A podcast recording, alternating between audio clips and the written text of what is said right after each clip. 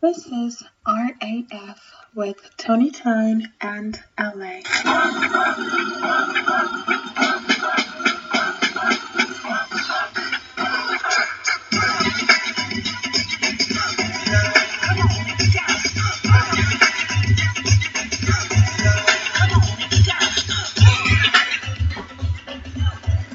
Yo, what's up? It's Paul LA, aka the Love Ambassador, and you're tuned into Random Attractive Friends. If you want to check me out on IG, it's at Random Attractive Friends or at the Real LA21.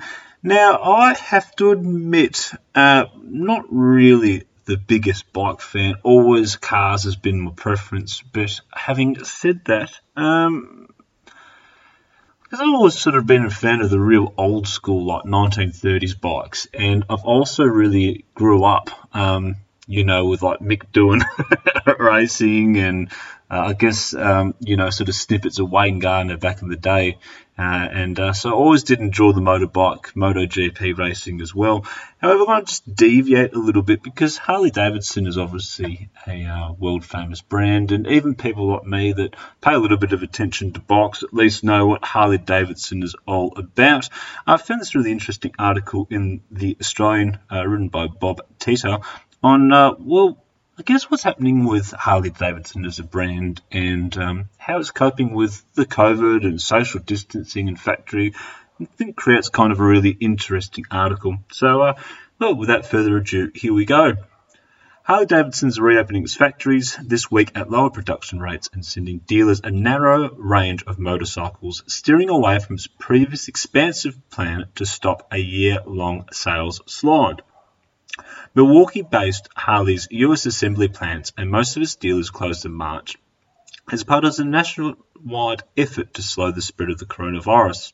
Then, as many of the company's 698 U.S. dealers were making plans to reopen, Harley's director of product sales, Beth Truitt, told them in a memo earlier this month that about 70% of them likely wouldn't receive any additional new motorcycles this year.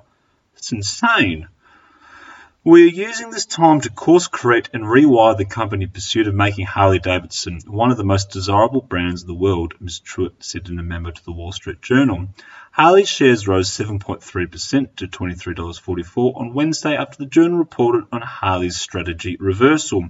The shift shows some companies are pivoting in response to the economic turmoil caused by the pandemic, reviewing operations or products that may not work amid an uncertain recovery.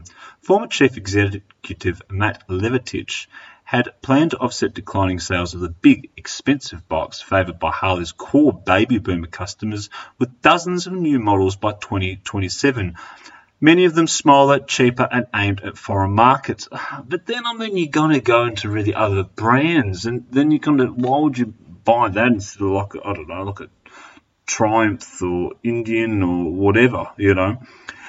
Mr. Levitt stepped down in February under pressure from shareholders who are threatening to initiate a proxy contest for board seats after Harley closed its fifth consecutive year of failing US sales. He has been replaced by Jochen Zeitz, a longtime Harley board member and former chief executive of German athletic apparel company Puma couldn't really get two more different brands, could you? Um, on an earnings call last month, Mr. Zeitz said that expanding the motorcycle lineup and chasing new markets diverted attention from Harley's most profitable models and made factories too complex.